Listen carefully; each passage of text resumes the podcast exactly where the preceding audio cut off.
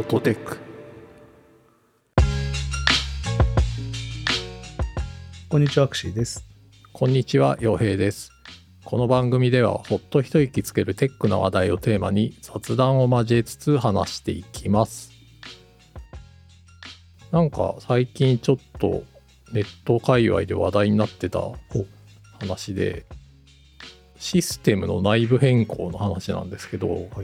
Suica がクラウド型に移行するっていうニュースがあって見ましたよ。マジでって思いました。今日ね4月10日でまあ1週間ぐらい前ですかねなんかそうですね5日6日ぐらい前に結構ワイワイ盛り上がってたうん。話題でしてまあちょっとこの話ちらちら見ながら話せたらいいかなって思ってるんですけどはい。スイカ、あれですよね。あの、数年前結構、システムのアーキテクチャが割としっかり公開されて、紹介というか、で、なんかローカルで全部処理してるらしいよとか、なんかサーバーが落ちないのはこういう仕組みだみたいな。実はめっちゃ落ちてるんだけど、落ち,、ね、落ちてるように感じさせないみたいな、なんかうんうんそんないろいろ公開されてるのを見てすげーってなってたところで、おうサーバー型に移行するのかみたいなので、ちょっと話題って感じですよね、きっと。そうですね。まあなんかすごい分散処理されてて、うん集中管理じゃないから落ちないっていうのが今までの利点だったり、うんあとはそのローカルで処理するからネットワーク経由でどっかサーバーにアクセスしたりとかみんながピッてやるごとにどっかアクセスするわけじゃないから、うんうん。新宿駅みたいな乗降者数がめちゃくちゃ多い駅でも。処理できるみたいなのが、まあ、売りだったのかな。すごいぜ、スイカ。うん、ちなみになんかその世界の乗降客数の多い駅トップ10っていうのを見たことあります？あります。すごいですよねあれほぼ全部日本の関東ですよね、確か。そう1位から10位が全部日本の駅であ、全部か。そうで大阪とかは入ってるけどほとんど関東の駅なんですよね、すごいですよね。あすごいまあ日本の電車事情はすごく特殊でその特殊な要件にちゃんと対応できてるシステムで、まあ、だからそれもあってずっとそのまんま今まで来てたんだけど、まあ、他の問題があってそれを解決するためにはやっぱりこうサーバー型に移行するべきだみたいな話になってて、うん多分技術の進歩とかもあるんであの移行するにはいいタイミングだろうみたいなことになってるんじゃないかなっていう話ですね。ねうん、だっいて、な何年ですか？スイカが出て。つでしたっけね記事によると25 25年とか書いてる気がする。え、そんな昔？ああまあそれぐらいそれぐらいでしょうね。どんなに経つのか。で、25年前のシステムって、やばいですよ。一般的に考えると。ね よく動いてんなっていう。うんでなんか一個大きい問題として挙げられてるのはそのエリアをまたいだスイカの利用が今はできないとそうなんですか？そうみたいですそのあ、なんだろう首都圏で乗って東北の方まで行って降りてピッてやるとはい。処理できないあ、そうなんだ。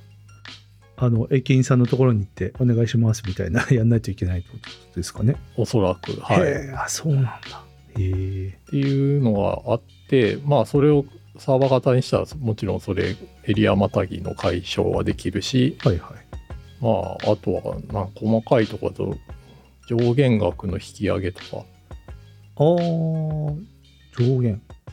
今2万円までしか入んないですよあ、そうですね。はい。1回チャージするのは2万円までですね。でもう全部モバイルスイカだろうが何だろうが2万円なんですようんうん。うんそれはおそらくそのスイカ側の処理とも関係してるんでしょうね。その制約があって変えられなかったんだけど、まあクラウド側にすれば引き上げもできるし例えばキャンペーンで割引しますよみたいなことをやったりとかポイントつけますよとかがまあ一時的なキャンペーンみたいなのやったりとかできるようになるとか、ああ、なるほど。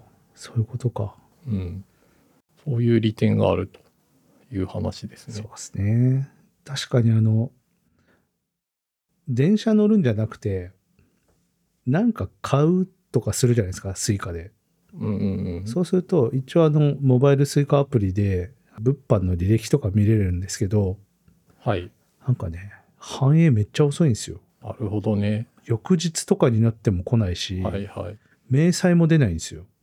それはでもローカルで処理しといたやつをサーバーに反映させるのにそうですねちょ。っとディレイがあるっていうか時差があるって多分そうですね。うーん店舗とかの名前出してくれりゃいいのに、全部物販って書いてる。物販って。わかるけど。もうちょっとなんかないのみたいな。そんぐらいですね。確かに。まあ、あと乗った場所とか、まあそういうのは出るけど。だこういう、なんだろう、微妙に使いにくいというか、うん。今時もうちょっといろんなことできるでしょみたいなことができないのは確かにシステムとしては古いですね。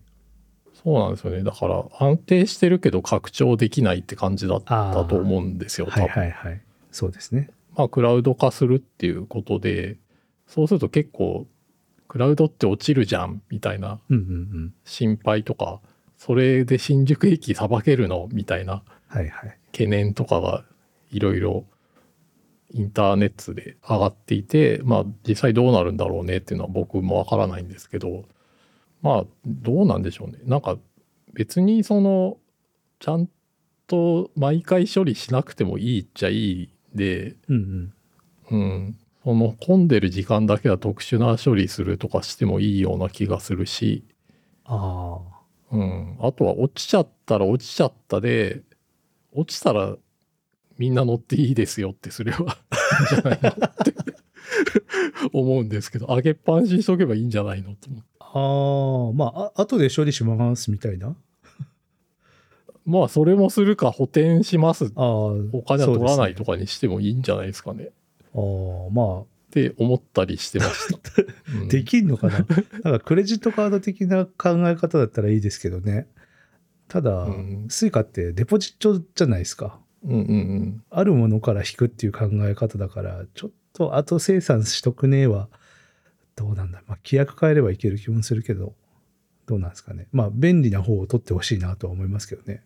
うんまあでもトラブルが起きちゃったトラブル起こしちゃったからお金取らないで乗っちゃっていいですよその時間帯はってしてもまあ NG ではない全然いいと思うんですよ。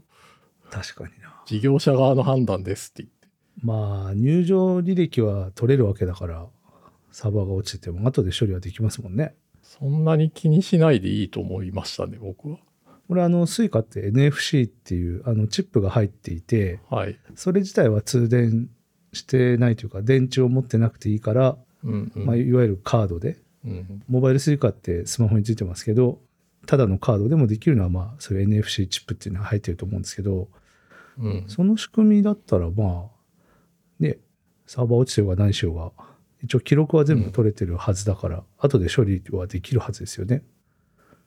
そうなんですよでちなみにその話題になってた記事だと、うん他の国は結構ダウンした場合は一時的に改札を全開放して全ての乗客を素通しするっていう対策だそうです。ああ、昔、すげえ大昔、切符の頃そういうのありましたね。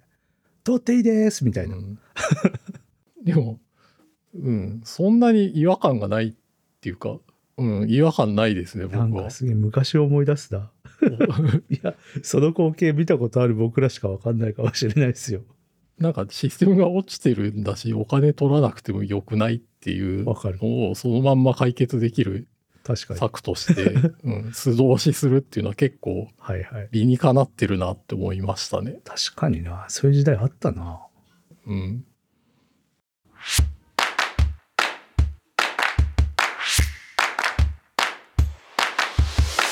ホットテックこの、でも、クラウド以降、これいつからなんでしょうね。いつやるんでしょうね。2023年5月27日から北東北の3エリアで運用開始。ほう。首都圏を含む残りの JR 東日本営業エリアでは夏以降の順次展開だそうです。なるほど。なんか結構新しいことやろうとしますよね。JR。確かにそうですね。でもこれね、僕ちょっと一個、やっぱり地方民なんでうん。普段新宿で乗り降りしている皆さんが気づいてないかもしれない観点としては、はい。改札機にスイカが導入されてるわけではないですからね全部の駅に今って。むむ そうなんですか？結構導入されてないのでスイカの改札機ってすごい高いらしいんですよ。ああ。なるほど。であれを全部の路線の全部の駅に置くのって結構大変な コストがかかるので確かに。そうか。例えばですけど僕の経験で言うとこの間山口県で、あはい。まあ、年末年始ぐらいだったかな、あの山口県で庵野秀明店があったんで行ったんです。見に行ったっはい。ていう話をなんか多うん分この番組でもしたんですけど、あの時に乗った路線はスイカ対応してないんですよ。ああ、切符ですか？はい、あ安野さんのそのふるさとの路線で対応してなくてでうんしかもその、まあ、新山口駅っていう駅も含まれてるんですけど、うんうん。まあ、新山口駅って言ったら新幹線止まる駅じゃないですか。おそんな発達した。新幹線止まる駅だけどそこから乗れる在来線はスイカ使えないみたいなああ、新幹線はその改札があるんですね。ありますね。へえ、そうなんだ。だからね、このコストがかからなくなると思うんですよね。かなりその安く済むああ、改札機が作られると思うんですよ。今から作るんだったら、そのコスト的な観点も考慮されるはず？ってことですか？そうそうそう。うーん。一駅わかんないけど、数千万とかかかっちゃうはいはい。状態をこう脱却できると思うんで、なるほど。ああ、そうだからか。これはそういう観点では良くなるんじゃないのかなって。なるほどね。うん。そっか。僕はあの、最新鋭の新宿駅を通勤場所としてたので、その観点は全くなかったですね。そうですよね。なんなら、あの、POC みたいな、やってみるみたいな対象の駅なんで、うんうんうん見。たことねえ改札できたないきなりみたいなことありましたよ。あの、かざすところがなんか斜めになってて、すげえタッチしやすいんですけど、みたいなやつとか ありましたね。なんか研究段階ではそういう風に作ってるみたいですね。そのピッてやらないでも、ただ本当に、なんだろう、改札機みたいなのがなくて、そう、あ通って歩いてったらそのまんま決済されてるみたいな。ああ、それはまだ経験ないな。あ、でも、あの、JR じゃないですけど、博多駅ってなんか結構先進的な取り組みやってませんか？ビザペイみたいな。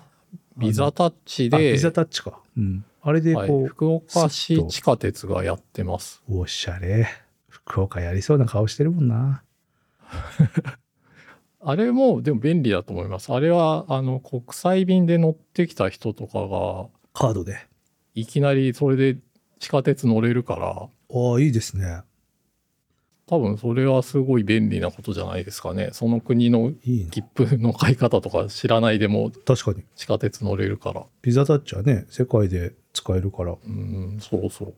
ちょ僕の持ってる PayPay カードも使えるってことですね。パッと。使える。おペイペイカードって JCB じゃないっけ？いや、えっ、と、JCB 僕のはビザですね。ビザか。はいあ、でも使えますよ、どっちも。おお。え、JCB にもタッチ機能ってあるんです、対応してたはず。あ、そうなんだ。知らなかった。うん。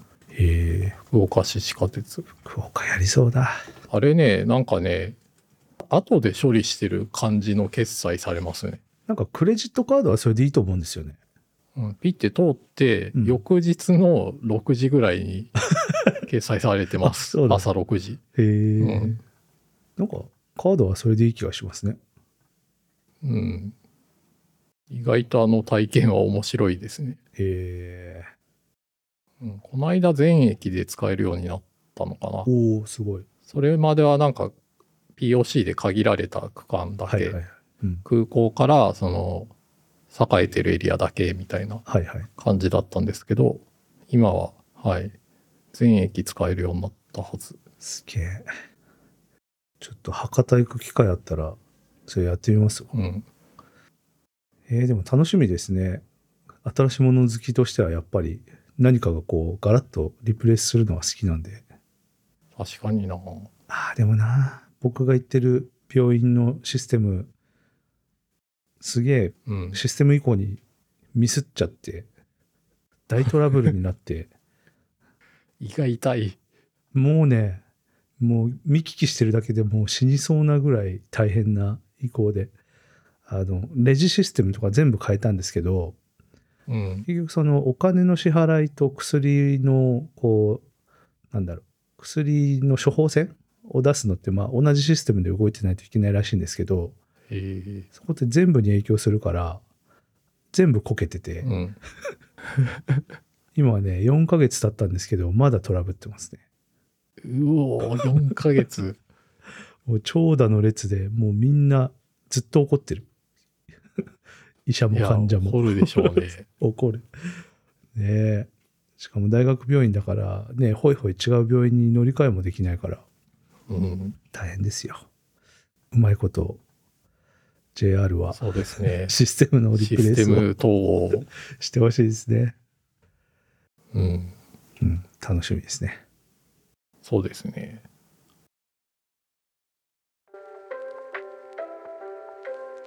ホットテックでは皆さんからの感想をお待ちしています。